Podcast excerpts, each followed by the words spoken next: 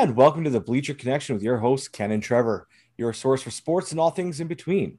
As always, you can find us on social media on Twitter. Trevor is at the BleacherCon1, and I'm at the BleacherCon2.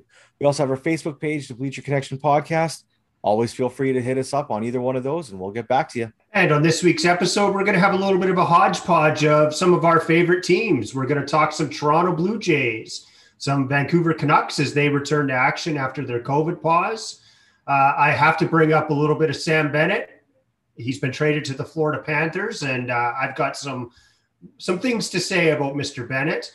And most importantly, we actually got some news out of the CFL this week on a potential return to play program. So Ken and I are going to discuss that one. We're going to get right into it today, Ken, and, and right off the top, our beloved league, the Canadian Football League, may actually have a plan to get back on the field. Ken, what are your initial thoughts on the CFL's return to play?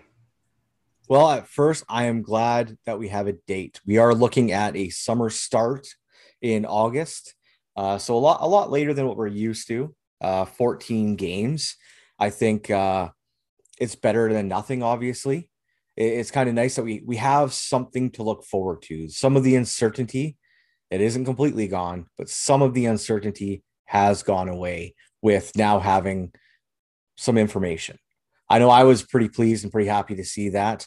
Uh, what, what did you think about it? I'm uh, very much wait and see. It was very nice of the league to actually acknowledge that there may or may not be a 2021 season.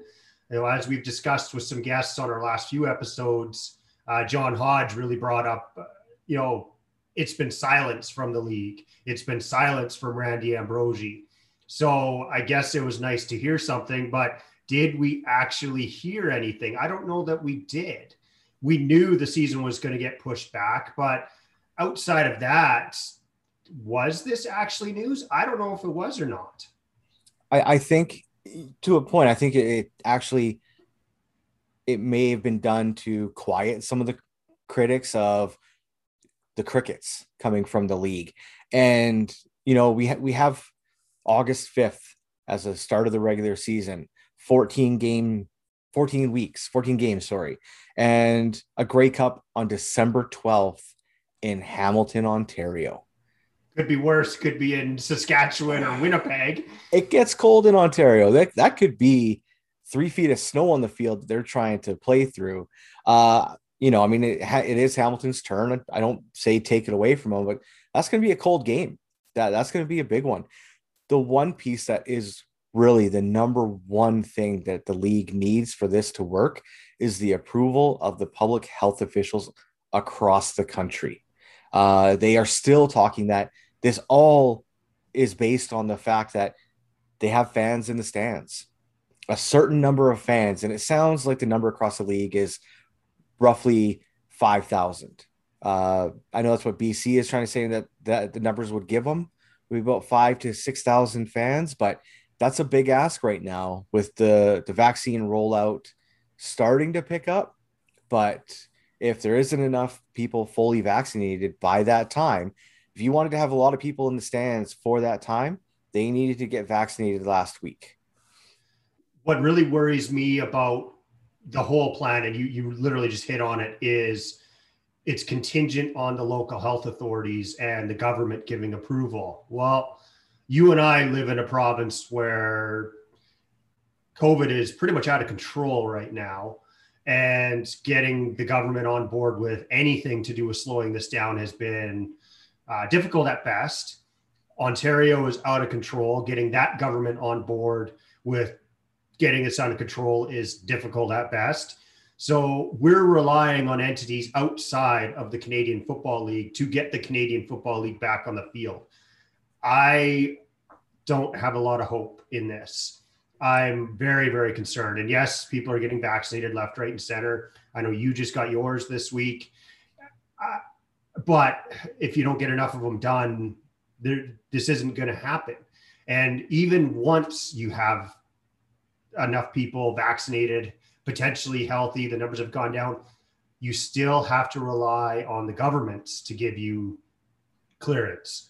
And we've seen in the past the, the, the federal government isn't necessarily that keen on helping the Canadian Football League. Um, I think a lot more of that has to do with Randy Ambrosie and the owners. But again, we're relying on that entity to get our beloved league back on the field. I'm I'm skeptical at best still.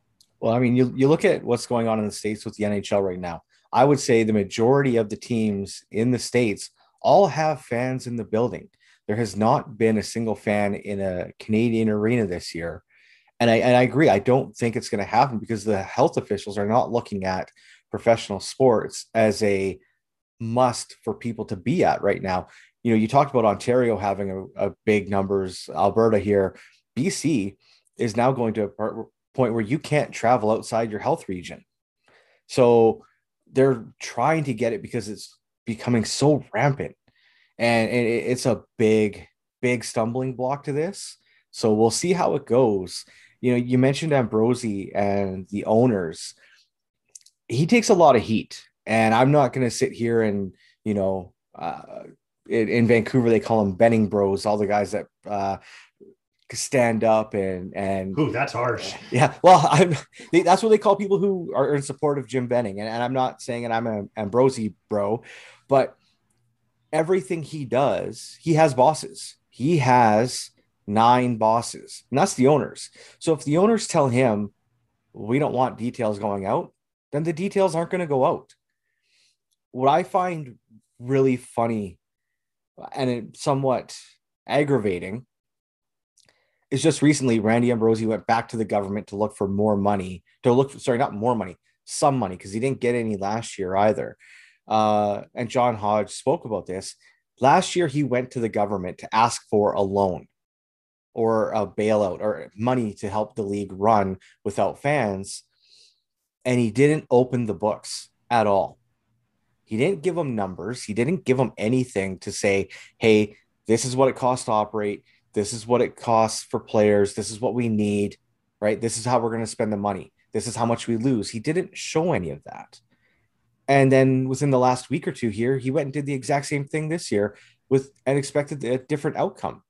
Now, is that 100% Randy Ambrosie Or are the owners saying, go ask for money, but don't you dare give any details of our financials? I think you bring up a really good point there because I think they might be hiding their financials, obviously, for reasons that would probably show the league, in my opinion, may not actually be in as much dire straits as some people are saying it is. I'm sorry, MLSE, Tanenbaum, they have billions of dollars. Calgary Sports and Entertainment, they've got hundreds of millions of dollars. John Hufnagel was on the record in Calgary this week of saying the the Stampeders' financial situation is very stable. You can't tell me the Saskatchewan Roughriders, and I know there's local ownership there and, and kind of public ownership. You can't tell me that team doesn't have tons of money. You can't tell me the Edmonton Eskimos don't have, sorry, Edmonton Football Club don't have tons of money. The BC Lions, maybe, maybe they uh, their fan sport hasn't been great, but I think the owners are are looking for an easier way out Ambrosie's the face of it, and they don't want to show some of the financials of the league because they might get told you don't need help. And I think that's quite possibly what is going on here.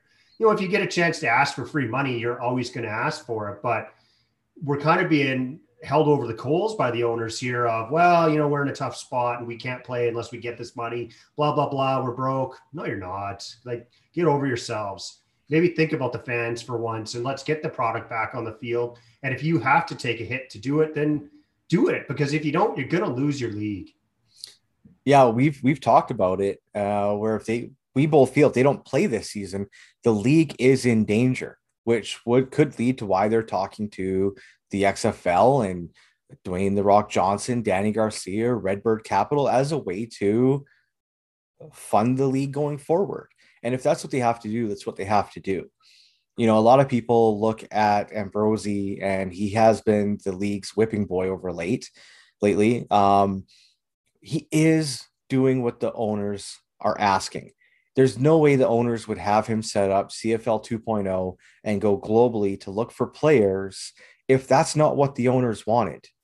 Because let's face it, if he's doing anything that's going to cost them money, they're going to get rid of him Plain and simple. Like it doesn't matter. He is there as their representative, just as Bettman is for the NHL owners, right? He does what's in their best interest. And when it stops being in the owner's best interest, you get a new commissioner. Yeah. I think another telling sign about the return to play plan is the CFL Players Association told their players, ah, don't do anything with your existing current jobs. If you have one, you might want to hold on to that.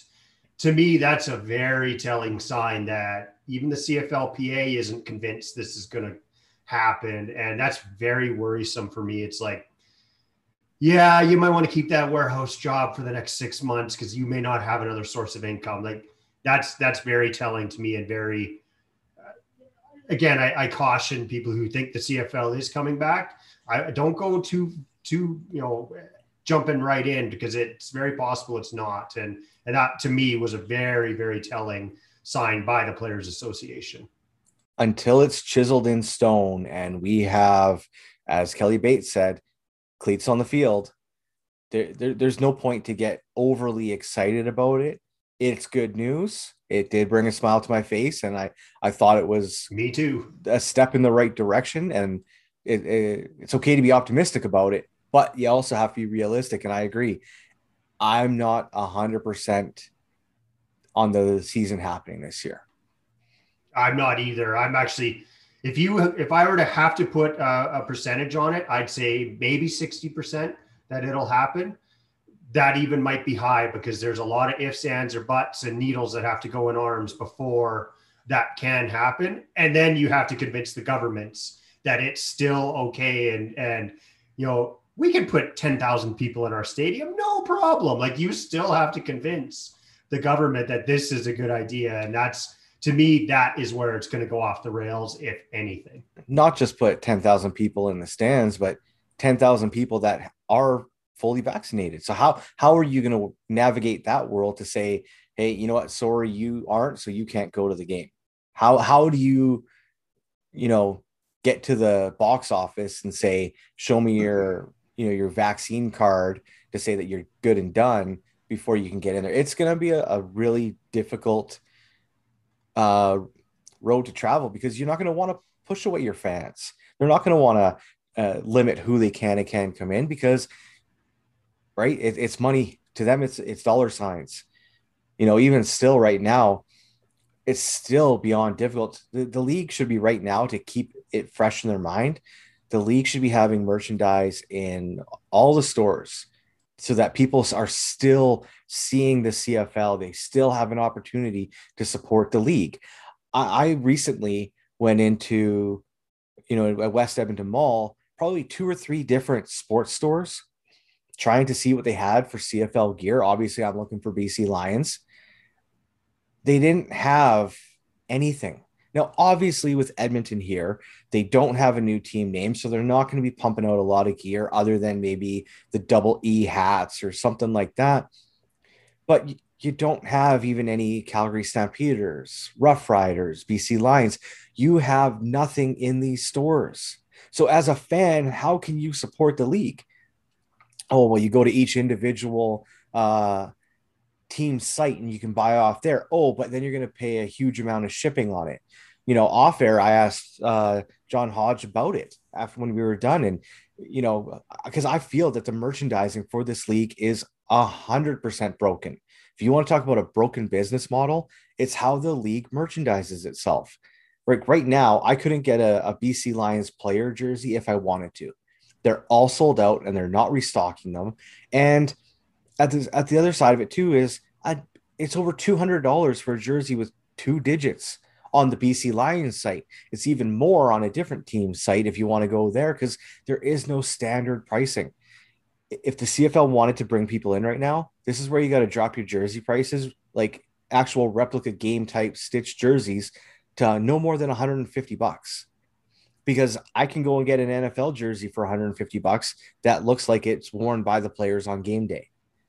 So why you wonder why the Canadian fans are wearing more NFL gear than CFLs because you can walk into any store and get whatever you want. This is where I will say the business model of the CFL is broken.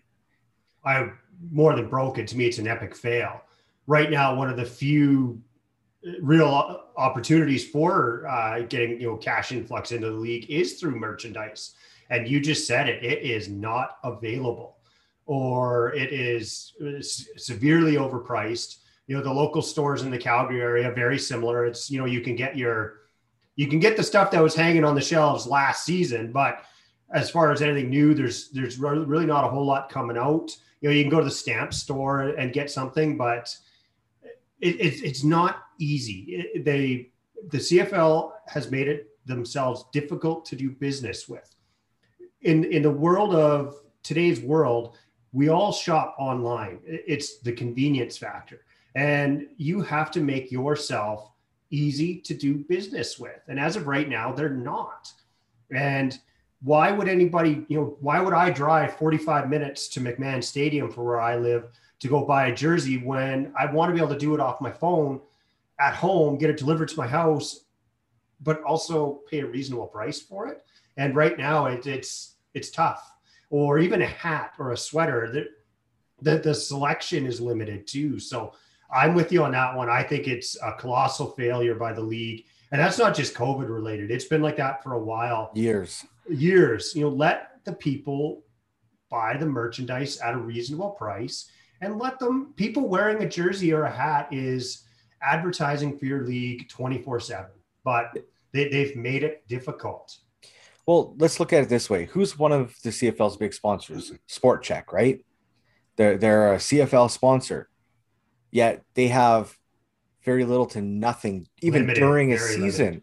if if i'm the cfl and i i'm going into this partnership with Sport Chek i'm saying i want a corner of your store in your Jersey area where I can put all nine teams' gear and good gear. Like you now have New Era as your jersey uniform supplier, clothing, hat, all that kind of stuff. I want a corner of your store. I want to put everything in there so that all fans can get it because the CFL is the Canadian gaming. Canadians are spread out. It's yes, not, the Canadian game. Put yeah. everybody's jerseys, not just the local team. I 100% agree with you on that. Yeah, and and make it like I said, the affordability part of it is huge. Have you gone to the New Era website looking for anything for the CFL? Can't say that I have, to be honest. Save your time.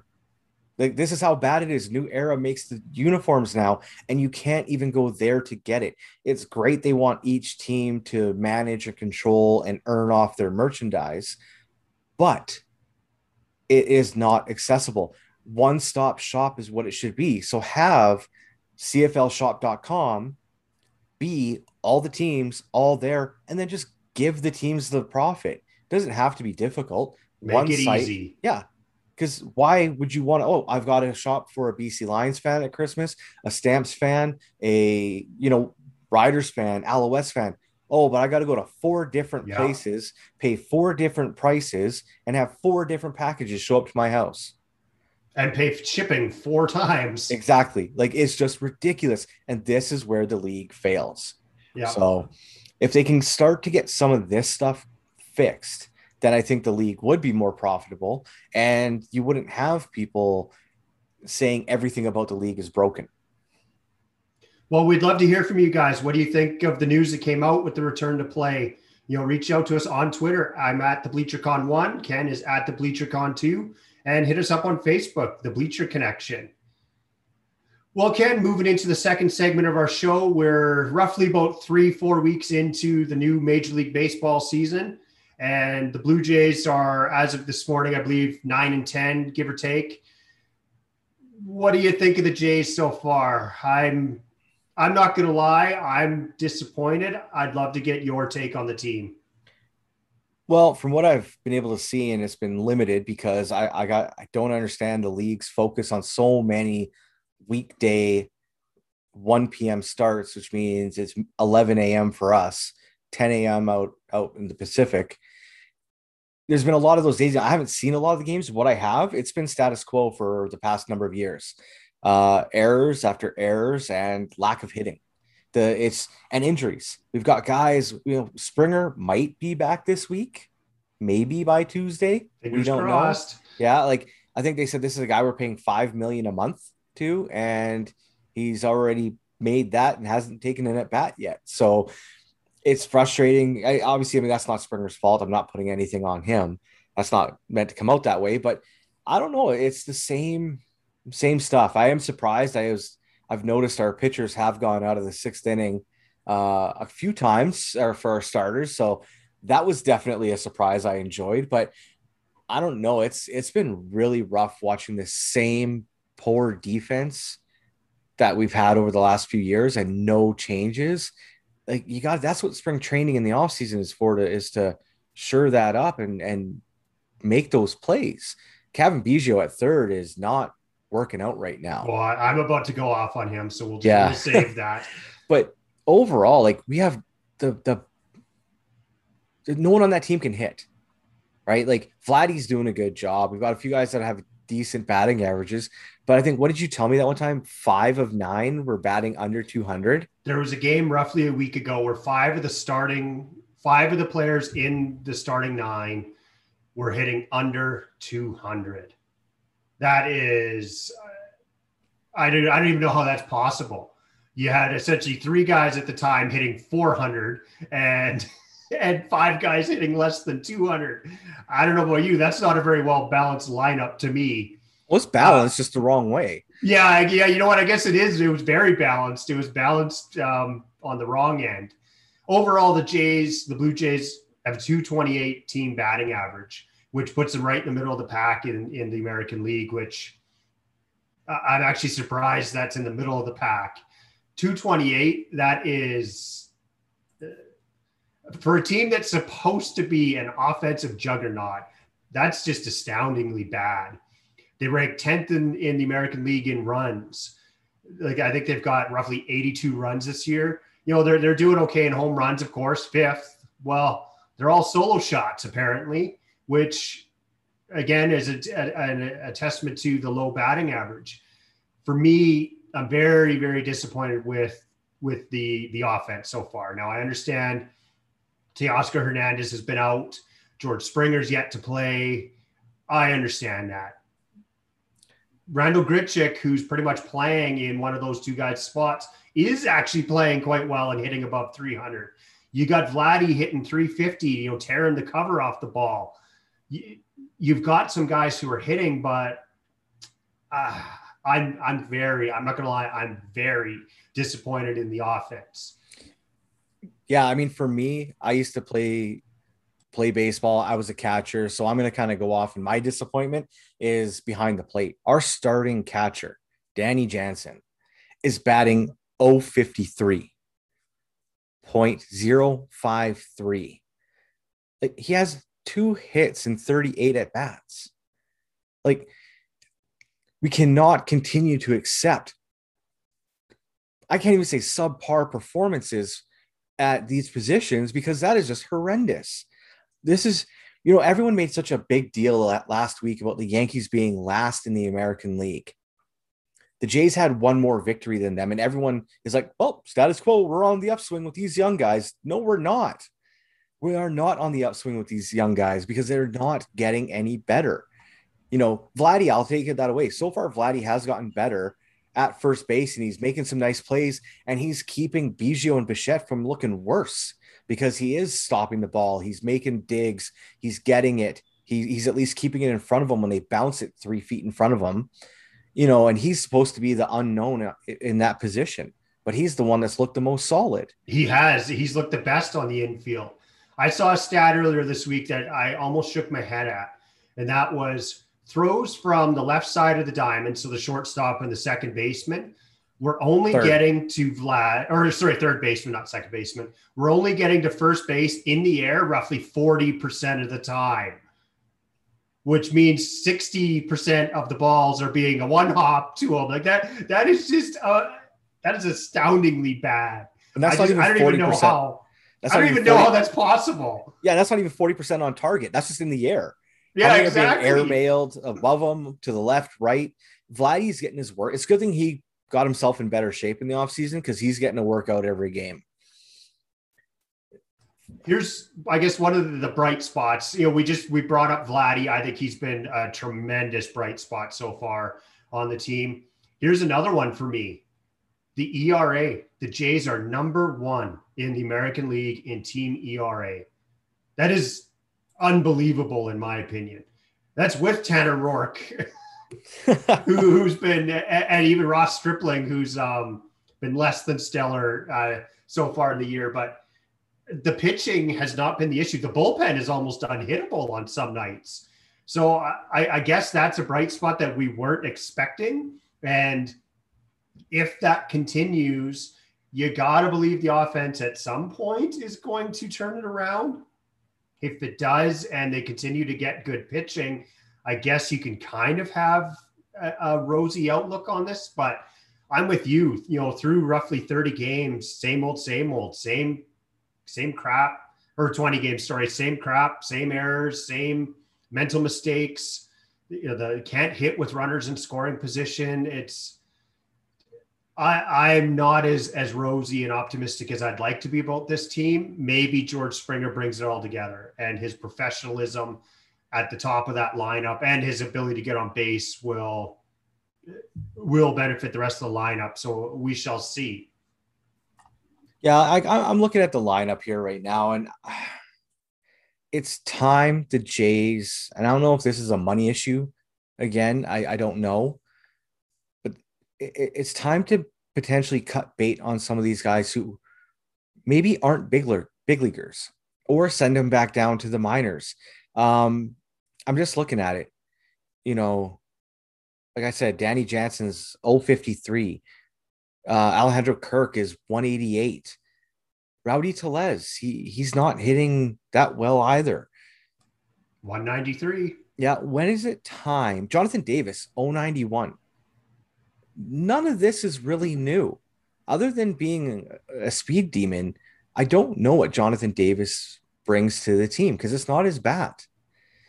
It, it's time to either open the purse strings and spend some money on some other big leaguers, like maybe not as much as George Springer. Maybe don't you know keep doing that, but let's go out and get some guys that are proven, so that these young guys aren't shouldering everything for the team.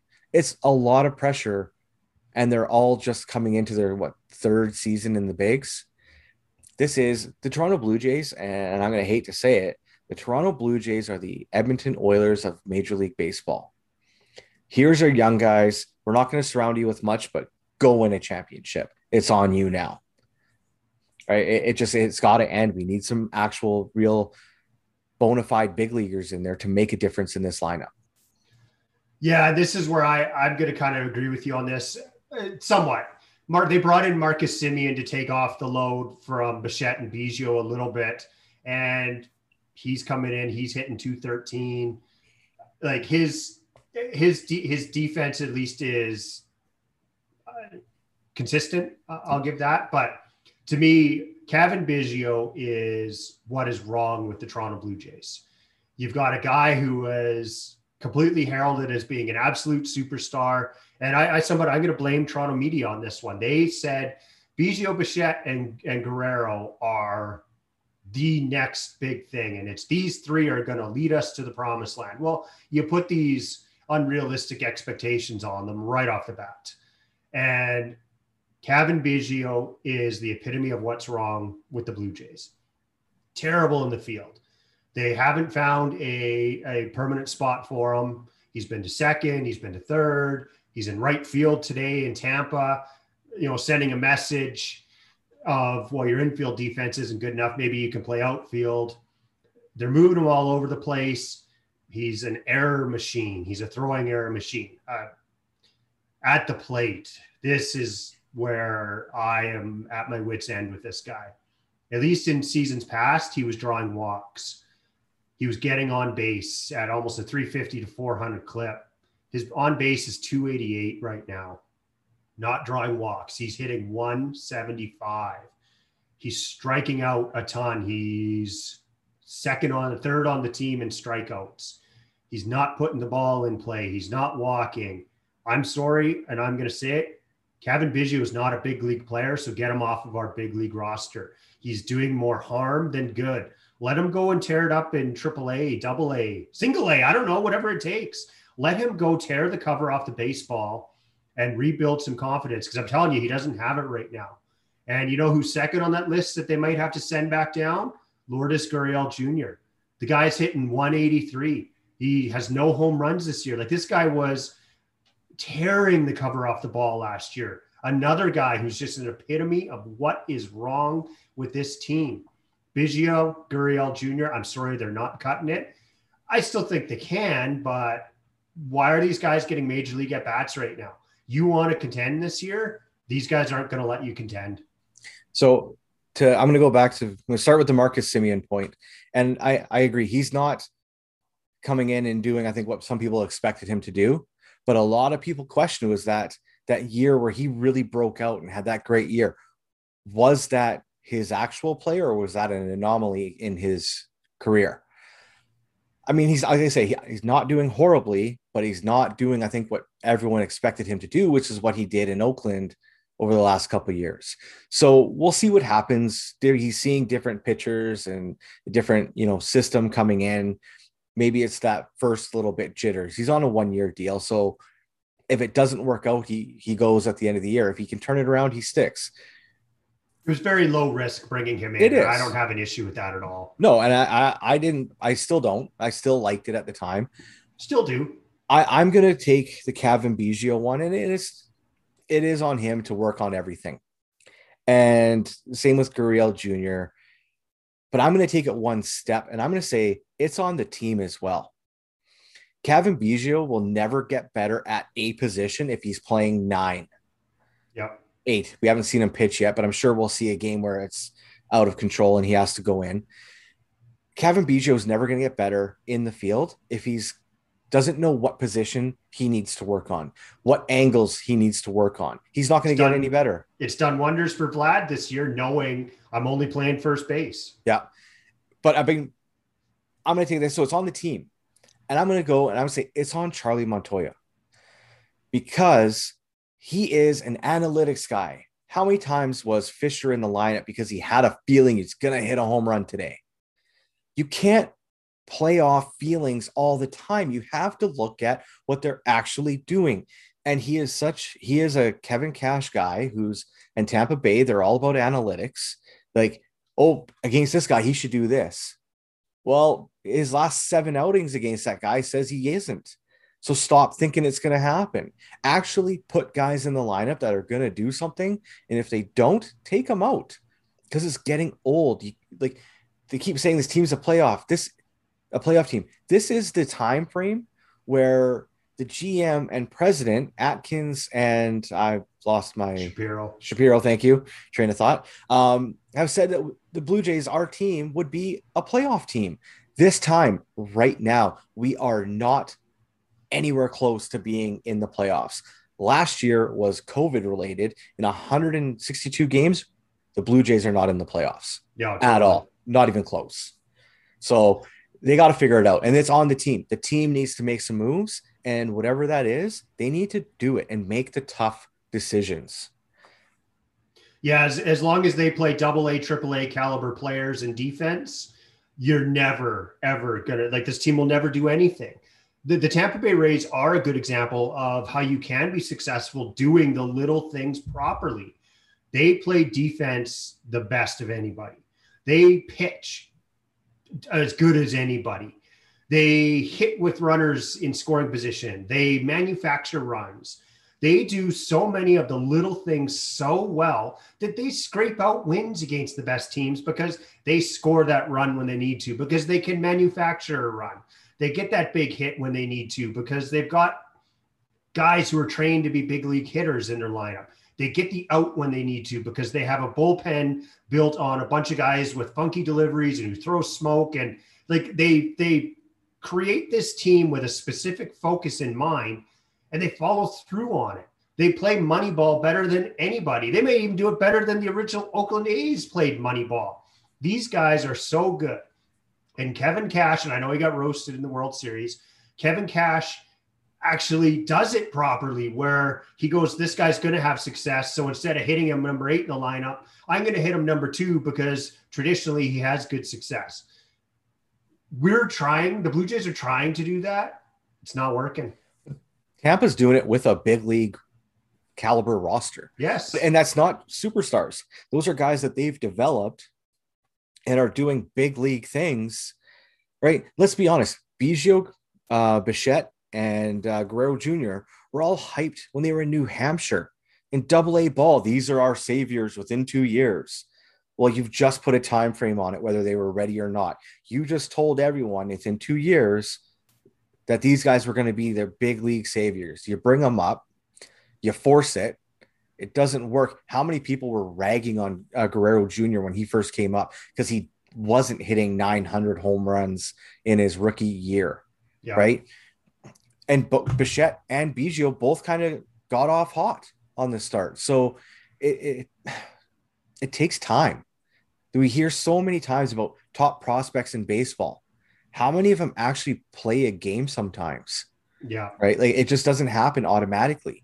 So in my opinion, there's there's just not enough Johnny Ball players on the Toronto Blue Jays who just they don't do anything extremely well, but they do everything quite well. There's just not enough of those guys on this team.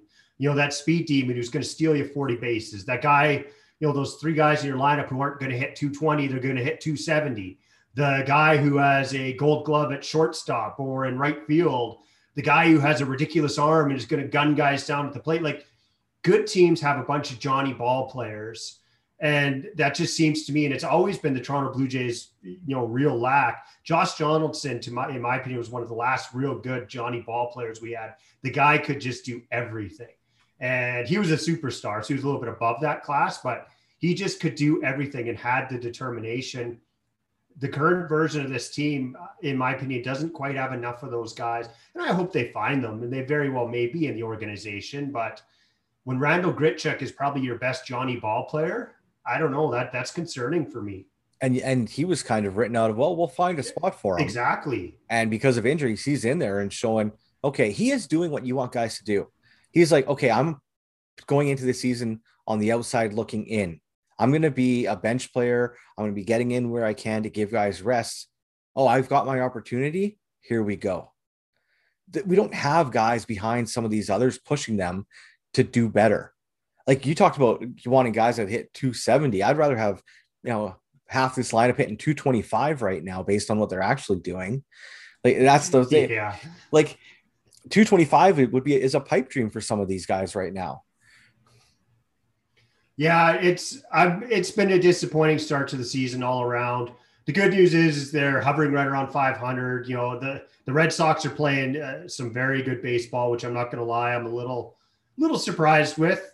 Uh, I said it earlier on in an episode. I said I, I, the Red Sox would be better, but you know that eight or nine game winning streak they had, I, I think they're overachieving. So the good news is is they're not that far out. The bad news is is they're also not that far from the bottom. And yeah. there's a lot of you know discouraging things.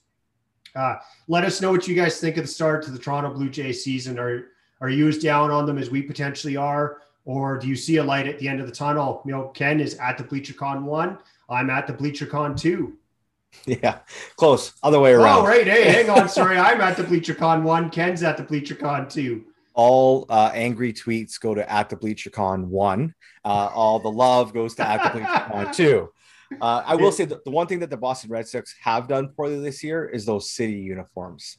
I don't know where the bright yellow and light blue kind of come from, but okay. Um, you like them? No. Okay, good. I was gonna no. say those are horrific. No, I said what they've done badly. oh, I think okay. Sorry, I yeah, missed that. Yeah, no, those are not good at all. Well, Ken, earlier this week, your Vancouver Canucks got back on the ice. Uh, it was a very tough, pretty much almost an entire month off, and they went through some very trying circumstances with COVID 19. There were some very ill players, coaches. They're back on the ice. Ken, have they met your expectations, exceeded your expectations, or been below your expectations since coming back? Well, since my expectations were I didn't think they probably should come back, I'd say they've definitely exceeded them. Uh, they've now played four games and they're three and one, and two of those wins came across uh, against the Toronto Maple Leafs. Uh, the first one was Sunday night, and it, it, it was an ugly win. Uh, I'm not going to, you know, sugarcoat it. It was ugly. These guys have been off for almost a month. Um, they look these two points. Yeah, it was Braden Holtby won that game. And it was funny because when we talked to Dan Riccio that morning, uh, when they played that first game, you know, he kind of said Holtby hadn't played very well and Holtby wasn't, you know, he was the same Holtby in Washington that, uh, which is why he's out of there.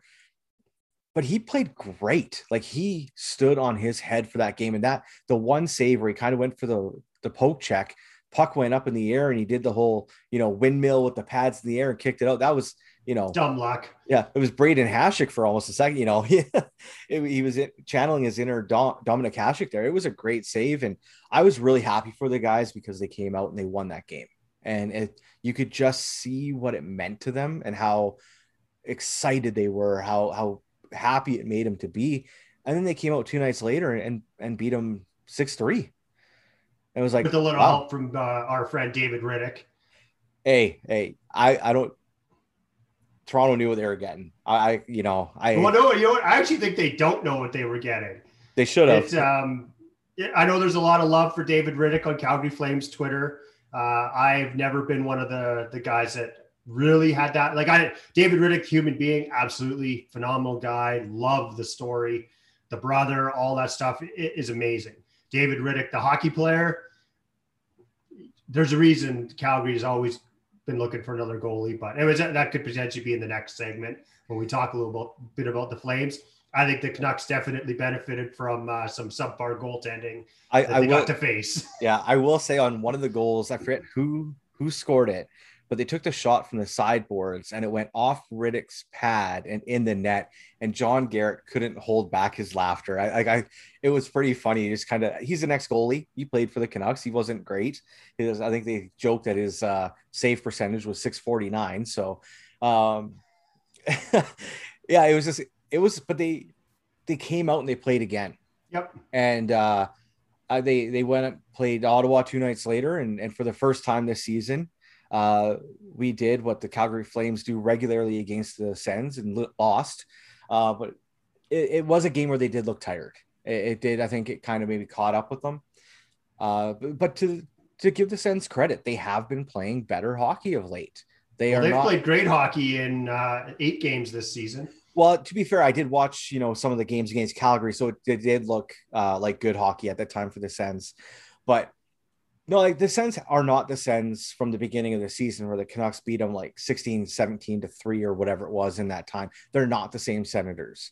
And but the Canucks took took the loss and they came back last night and um, put out a, another gritty win. Like I don't, I'm still not holding you know thoughts that the Canucks are going to make the playoffs and make a big run, but they're not going away. I think the team is using this as a you know a lot of people and not writing them off because they weren't playing well, but aren't saying they're going to do much because of the health issues. I think they might be using that as a uh, we're going to go out and do what we can to win. Bo Horvat said we're playing to win. Uh, Thomas Drance, the athletic, asked Travis Green about using this, you know, the remaining games to play some young guys to see what you have. And Green took offense to it and kind of shot back with, well, no, we're playing to win. He goes, your question kind of kind of insinuates that we're we're giving up, and that's not what we're doing. If the young guys can come in and help us win, and I'm paraphrasing all this by the way, yeah, you know, don't take it as a direct quote, but he said, if we can bring these young guys in, they're going to help us win, then they'll play, but we're not giving up. So the, the team's coming out to do what they can, and that's great. I'm not about team tank. I hate it. I hate, I hate team tank. The, these guys have pride. They're not going out for these games to, well, let's get a high draft pick. No, they they want to win. This is their job. This is their livelihood. This is what they work their asses off for 365 days a year to be the best at the game they play. So I, am not down for Team Tank. Uh, they still have a really tough schedule coming up. They got two more against Ottawa and two more against Toronto. But hey, if we win one of those against Toronto, we have a winning record against both Ontario teams, and there's not many teams that can say they have that in the North Division this year. So uh, I got to say that the Canucks right now are exceeding my expectations coming out of this this break. Um, well, what's your thoughts on their first four games? Well, before I uh, give my thoughts on that, I'm going to take off my Calgary Flames hat and put on my NHL hat. NHL wise, it's great story. The Canucks coming back, winning three or four games. I think they were very fortunate to win a couple of those games that they did win. Uh, I actually think they probably should have lost both games to the Oilers, or not the Oilers, the Maple Leafs. Uh, it's a great story. You know, it, it, uh, on a league perspective, though, it, it kind of sends a bad message where it's like, well, you know, look at the Canucks. They were able to get past COVID, and there's nothing wrong here, nothing to see here, folks. On that side of things, I'm a, a, a little uh, like, well, the NHL got off easy here. It is a great story and good on the Canucks. I'll give them props for coming out winning three or four. Now I got to put my Calgary Flames hat back on. The Canucks winning three or four coming out is absolute garbage. I am so dis like it's a great story. They're getting lucky. They won two games they shouldn't have. They're they're kicking around in a playoff race that they shouldn't be. They they should have been buried a long time ago, but unfortunately, the Montreal Canadiens and Calgary Flames have uh, done them a huge solid in the month that they didn't play, and they didn't put 15 points between them. And I hate to say it, Canuck Nation, the wheels are going to fall off. The schedule is going to catch up to you guys. You're going to play roughly 10 games in 17 nights to end the season. That is crazy. The, the wheels are going to fall off. You guys are going to be playing tired hockey. It sounds like Elias Pettersson isn't coming back this season this can't continue. If it does, good on them. I'll put my NHL hat back on. The Vancouver Canucks might be the best story coming out of the league this year. Put my Calgary Flames hat back on. God, I hope they fail. And they're going to. I just don't see a way that they can sustain this with that many games in such a short period of time. And am I happy that my Calgary Flames get to play them? Four times in that final week when they're going through the schedule of hell? You betcha. Because if we can hang on in that playoff race, we very well might just actually make the playoffs because of this. So great story. I don't see it lasting. Uh, you're just like you're just glad you don't have to play the Senators anymore. Uh, one more time to lose to them. Oh, one more, one more. Wow, oh, that's right. Um, yeah, I don't. And again, like it's it's going to get tougher for them. Uh, they play was it Monday, Wednesday against the Senators, and then they're back at it Thursday against the Leafs. So, and then it's Friday or Saturday, Sunday after that. Like you're going to get into the back to backs now, and it is going to get tougher. Uh, you know, Demko didn't look like he was ready to play yet against the Senators. He still looked tired. Hopefully, this little bit of break where Holtby has kind of taken the wheel and held things steady will give him some more time to come back and get rested and be ready to go. Again, I'm not holding out hope that the Canucks are going to go on a big run and uh, win the Stanley Cup. Would it be absolutely amazing the Canucks finish fourth, face the Leafs, and knock them out in the first round? Hell yeah.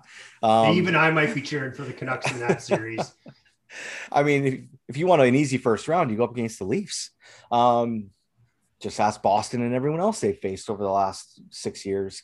Um, no, like I'm not holding out hope. It's not going to get any easier and it's going to get tougher for them. But I like that they're not coming out rolling over and saying we're done. Like they they've got a chip on their shoulder for whatever like uh, manufactured if they're doing a you know Michael Jordan last dance manufacturing a chip on the shoulder then then great if they can use it and run with it so be it but yeah I'm not uh, I'm not team tank and I'm not you know trying to help organize a Stanley Cup parade on Twitter with the that part of Canucks Nation. So, no, I, thing I would say is, and you're talking about the potentially making the playoffs, and I think this holds very true for the Calgary Flames as well. If either of our teams do actually make the playoffs, they're going in on a heater and they're going in playing good hockey. And they might be going in facing an opponent who hasn't played a meaningful game in one to two weeks because it yep. very well looks like the Toronto Maple Leafs are going to finish first in the division. I think they're eight points up on Winnipeg now. Toronto's not going to have played a meaningful game in weeks. And if we sneak in either of our teams, the Canucks or the Flames, they could do some damage against that Leafs team because they're going to be they're going to be tested and they're going to be hardened. And you know the, the Maple Leafs just might very well be there for the pickings the Montreal Canadiens apparently look like they're going to stumble down, and if they do, you know, make it in, it's because they're going to have tripped and fell and accidentally done a somersault over the finishing line. they're, they're like they're playing just horrendous hockey and have been for a couple of weeks. Well, let's face it, they're in the playoff picture because of those over, nine overtime losses. I don't, think, I don't think there's a team in the league that has has anywhere near that many right now. That's the Calgary Flames picture. have more wins than the Montreal Canadiens. Yep. As bad as you know it has been in Calgary this year, there's only one reason Montreal's there, and they're very much looking like the team that you and I predicted to finish sixth and seventh in the division than the team that some of the sports analysts called a juggernaut two weeks into the season. But I don't know if we happen to make it, either of us. Toronto better watch out. I think they're Toronto is like fingers crossed that Montreal makes it. Well, they they're better, not playing good hockey. They better fingers crossed they get Freddie Andersen back because they don't have the goaltending. This is why I picked them to finish fifth because if a goaltending injury came up, they were hurting. And you know, yeah, Jack Campbell has gone went 11 and 0 to start from last year and this year, but he hasn't. He won a game I think last night, but that was the first time since he's lost like four in a row before or five in a row after that uh, 8 0 start this year. So David Rittich is not the answer. Sorry, oh. Calgary Twitter that still loves him, but he's not. Um, so that's why I picked him to finish fifth because this was a possibility. If this happened at the beginning of the year, I would have been possibly right but it didn't. So yeah, very well. Yeah. One yeah, thing- I think they have they have a ton of, skill up front, and their D's actually played a lot better than I expected them to. And I'm gonna I'll eat crow a little bit on TJ Brodie. He has actually been really good there. I'm not gonna lie, I'm shocked by this uh this result. I thought he was going to be just like the whipping boy there, and early on it looked like he was going to be. But full props to TJ Brodie. He's he's added a stability on that back end that Toronto hasn't seen. And, and but again, the goaltending, I don't know if it's good enough, and we shall see. I think they they could be right for the pickings on a first round upset. So one thing we go before we go on to the Flames talk, I wanted to talk with, with the Canucks week here. Uh, at the beginning of the week, this uh, this is a funny one. The there's two factions on Canuck Twitter. There are the Benning Bros who defend him, and then there's the hashtag fire Benning group who absolutely roast him on everything he does. Well, the fire Benning group went out and go funded a uh, GoFundMe a hashtag fire Benning banner to be flown over the city of Vancouver this week. And it got a little a little ridiculous. Like they started off with like, well, we need this much money to do it. Anything extra, we'll donate it to one of the Canucks charities. Well, and then the Benning, you know, positive side got involved and like, well, we'll just raise money for this Canuck charity then. So it kind of became a, you know, us against them. But did you really need the banner? Like, I know you can't be in crowd to fire, you know, chant fire Benning like they did with Mike Gillis, things like that. But it kind of got like they use the charities almost as a, you know, if you don't support this, you're not supporting a charity. Uh, I mean, people are free to do whatever they want. I thought it was somewhat comical, but it, it, it's some of it is it's so extreme. It's not like just a hey, I don't like Benning. It's extreme. Like the guy could save a puppy in a pond, and he, they'd still be calling for his head on a silver platter to be fired. Again, the only person that's going to fire him is Francesco Aquilini, and if he thinks he's doing a job, then fine, he's going to be there. I think the one thing that came up out of this whole COVID situation was was last Saturday. Elliotte Friedman said a lot of the players weren't happy with the management and how things were handled. Now, it was very vague. It didn't, you know, give a lot of details or who was upset and exactly why. But if your players are upset that management either didn't seem to be out in front with your best interest there, the only, kind of the only way to really maybe appease some of your top players is you don't bring the GM back, and he that is a possibility. What I don't like about that story, and you you actually brought it to my attention a couple days ago, is as fans, and I'm guilty of this too, and I'm sure you are. We forget that these guys are human beings. Like, how would you feel, Ken, if I started a fire coming, you know, hashtag on Twitter? Like, people see this stuff. It, it, these are human beings. You're, you're saying this guy sucks. He should lose his job. Well, do you ever think of the ramifications of those things. Like these are fire Francis, fire Ward. Like this has to stop. It, it's these guys have families. These guys have you know personal lives. Like they they have to support themselves, and you're going fire them, fire them. It's terrible. Like I hate when I see those hashtags floating around on Twitter. We've seen it numerous times in Calgary Flames Twitter with, with Geoff Ward and, and Eric Francis. We're seeing it in Vancouver with Green and, and Benning. And it, you saw it and you see it in Ottawa with Melnyk. You see it like these are human beings, people. Can we be better than that? You can voice your displeasure, but you don't have to try to get these hashtags trending fire Benning. Like they see this stuff and it wears on them. I, I hate it. It's not good enough. Yeah, and then they, you know, people wonder why these guys are so kind of sometimes crusty towards fans and and things like that. It's like, well, because you're calling for their job.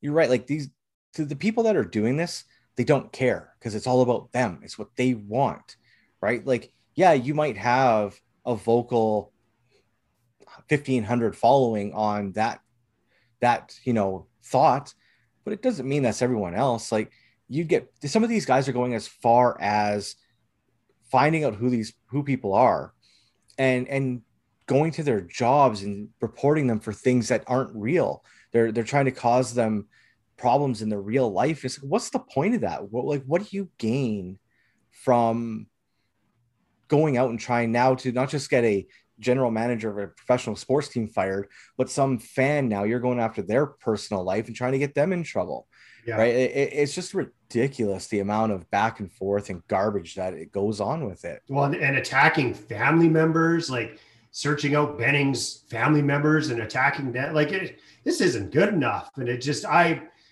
social media is a, a very dark place. And actually recently on calgary flames twitter because i am on it we've had some let's call it well-known people just up and leave twitter because they're just like this this isn't for me. Like I, I can't handle the negativity. And you know what? Good on them. Get away from it for a while because it's it's not good. It really isn't good. And I, I've there's days where I've been like, you know what, I might get out of here too for a little while because I just it's so toxic. It, it really, really is. And can we be better than this, people? Please. Yeah. Sports are there for entertainment reasons.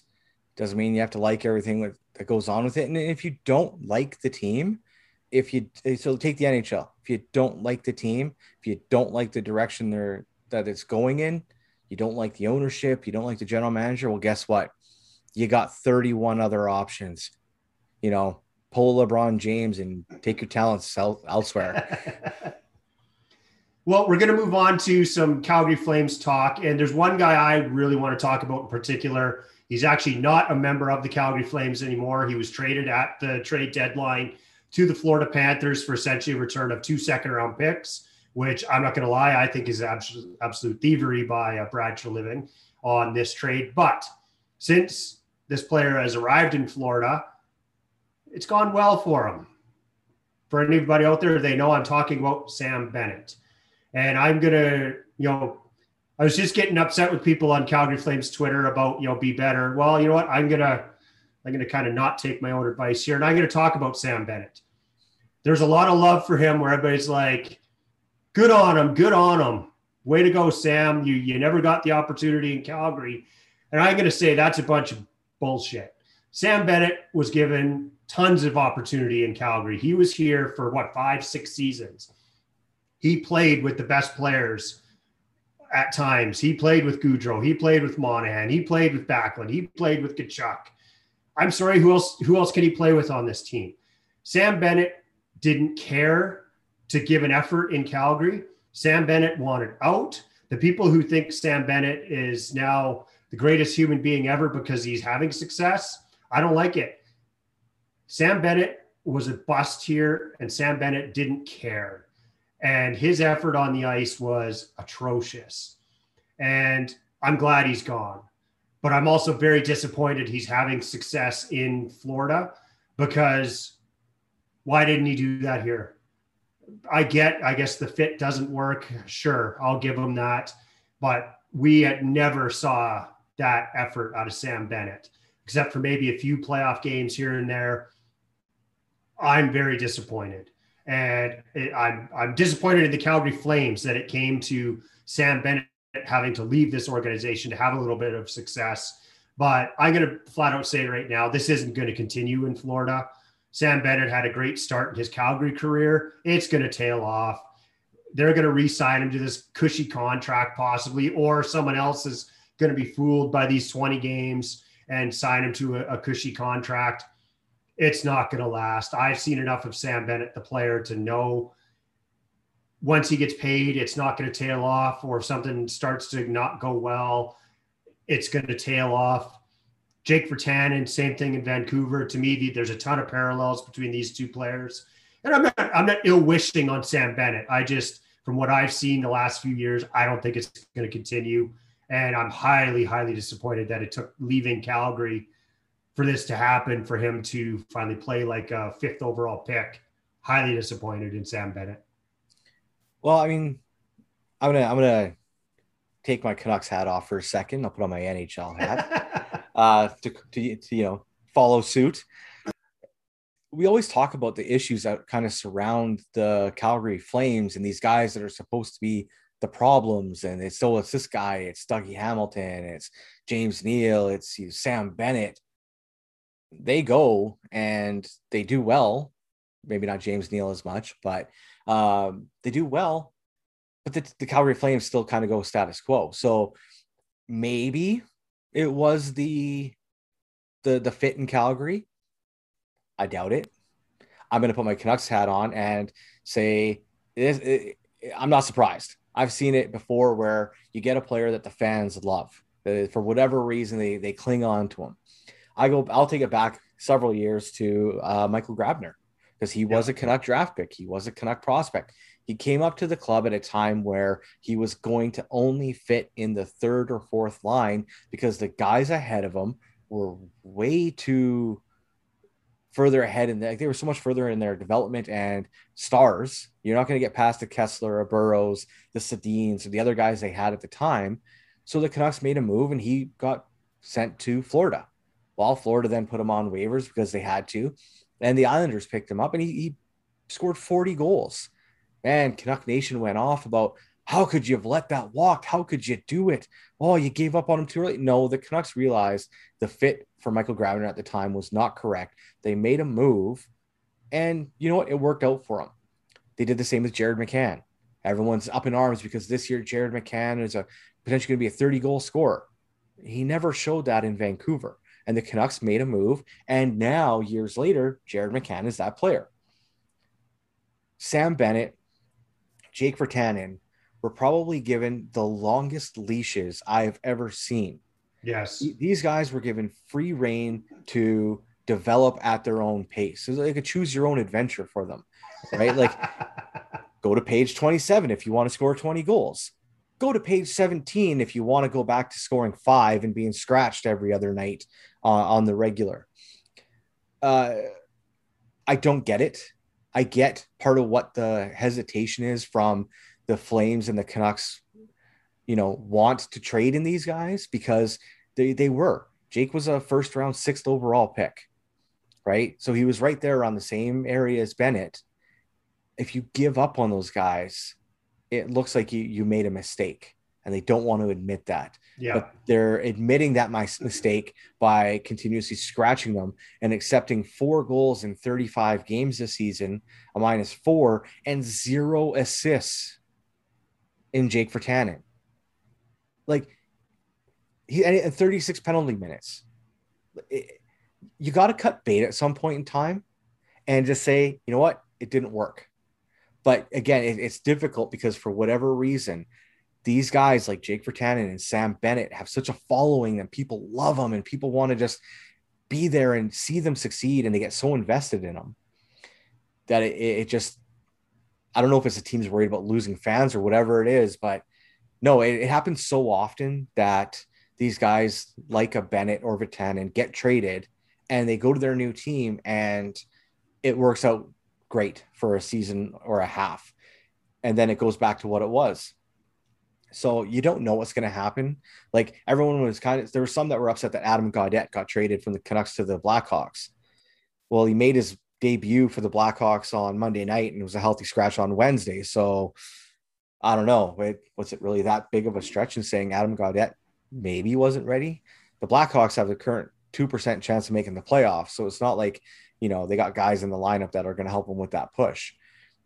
So it's tough. I, I, I think I'm, I'm one that Jake Virtanen, and this isn't, you know, it kind of goes that whole be better thing, but I'm not saying he should never play in the NHL again. I just, I think his time on the Canucks is done.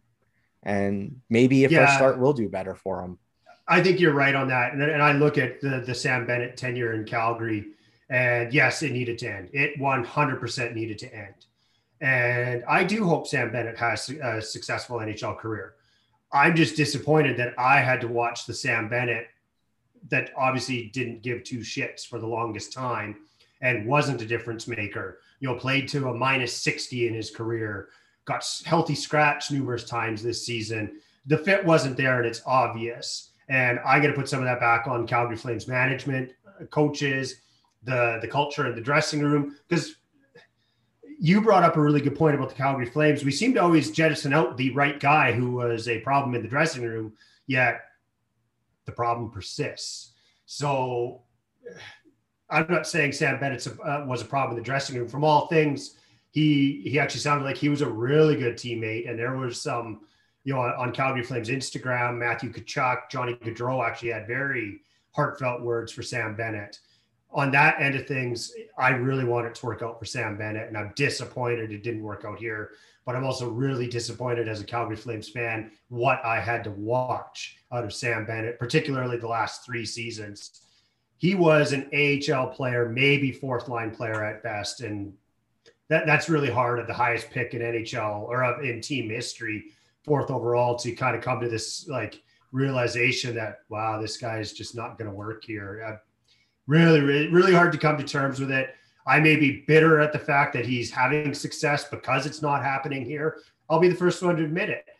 Maybe I'm just bitter. Maybe I'm bitter at Flames management that it had to come to this. Maybe I'm bitter at the coaching staff they couldn't develop him.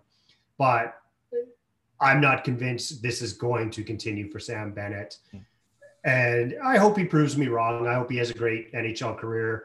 I hope it's in the Eastern Conference. I only have to see him, you know, a couple times a season if that's the case. But you know, it, it, it's hard to come to terms with this. And you know, best on you, Sam Bennett. I, I hope you do have success, but I'm also very disappointed in what I saw here.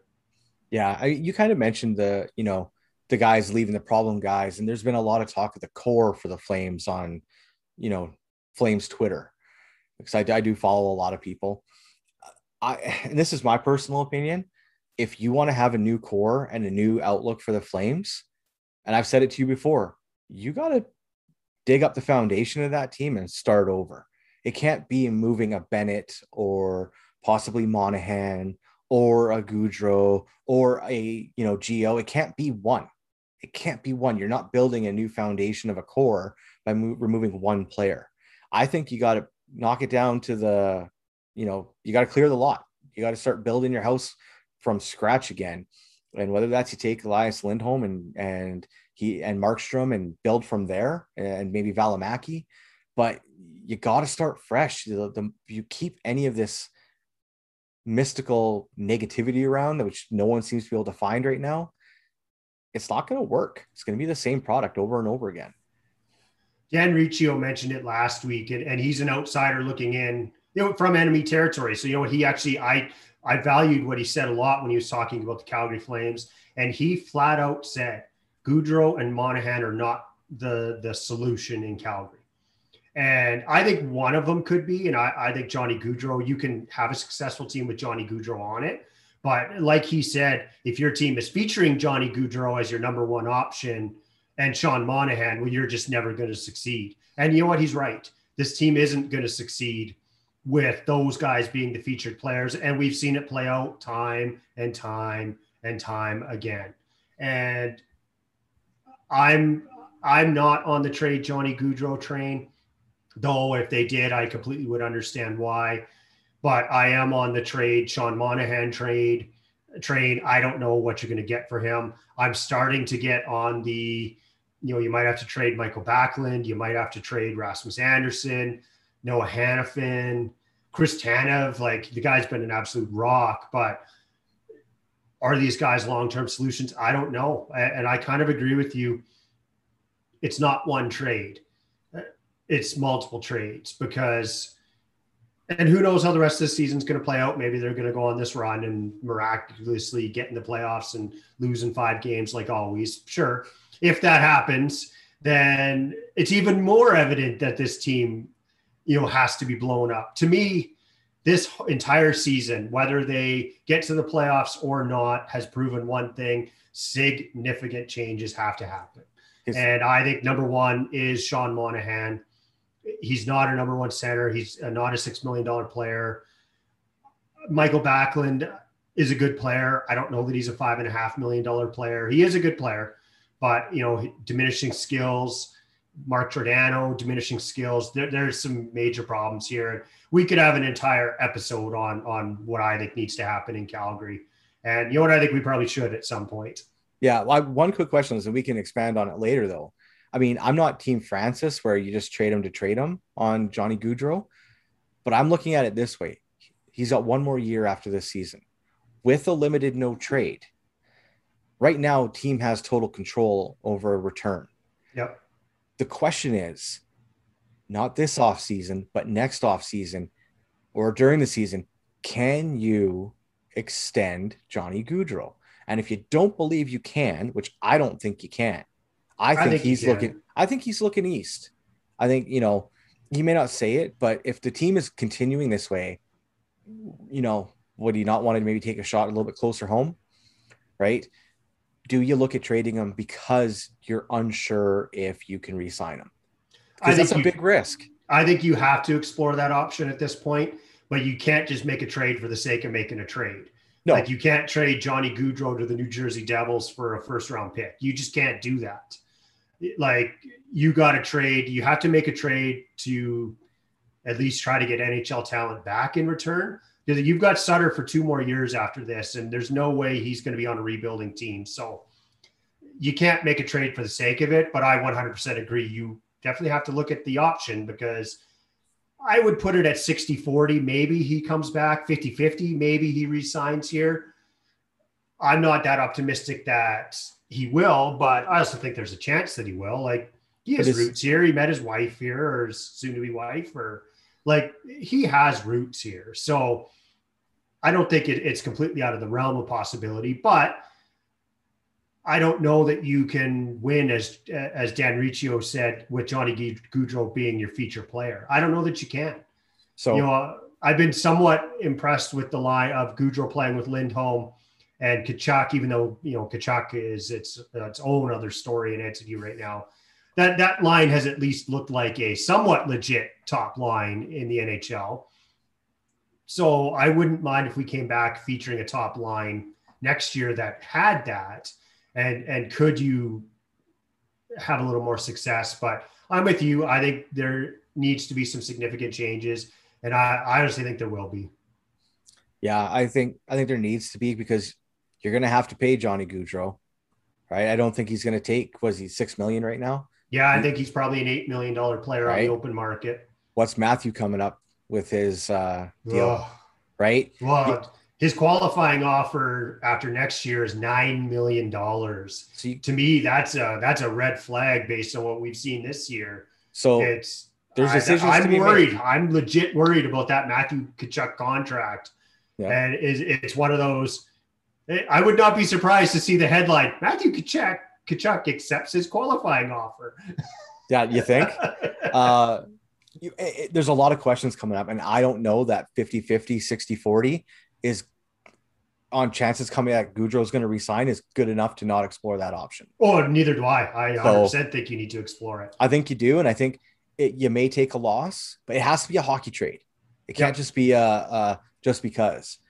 And I think you got to look at it because you got if if Tkachuk is your future, you're paying him minimum nine million dollars for yeah. a long time, and that's a huge contract. So it's going to be interesting what's going to happen with all this. Yeah, could you get one of the the younger guys out of the Rangers maybe for a guy like Gaudreau because uh, they they love their star power. So you know, I I've always looked at the Rangers, the Devils, the Flyers, the Bruins. I like I could see the Boston Bruins being all in on a guy like Johnny Gaudreau because they make everybody better. So the Bruins are going to throw 12 million at Taylor Hall and turn him into a superstar again. Wait, again, I should take remove the again. Uh, well, we'd love to hear from you guys on Twitter. I'm at the BleacherCon one, not at the BleacherCon two. Ken is at the BleacherCon two. Uh, Flames Nation, Canucks Nation, absolutely want to hear from you guys. I know any of you guys listening might not be happy with my take on Sam Bennett. So let me have it. Let me hear from you. All right. We definitely want to thank everyone for tuning in this week. Uh, we got some more things planned out for you in the near future coming here. So we're, uh, we're excited. Definitely hit us up. Let us know what you want us to talk about or potential people you want to hear from on here. Uh, we're, we're putting in the work to try and get as many guests as we can and, and provide everyone the, the best content we can. So appreciate you tuning in this week. We'll talk to you later. Thanks, everyone.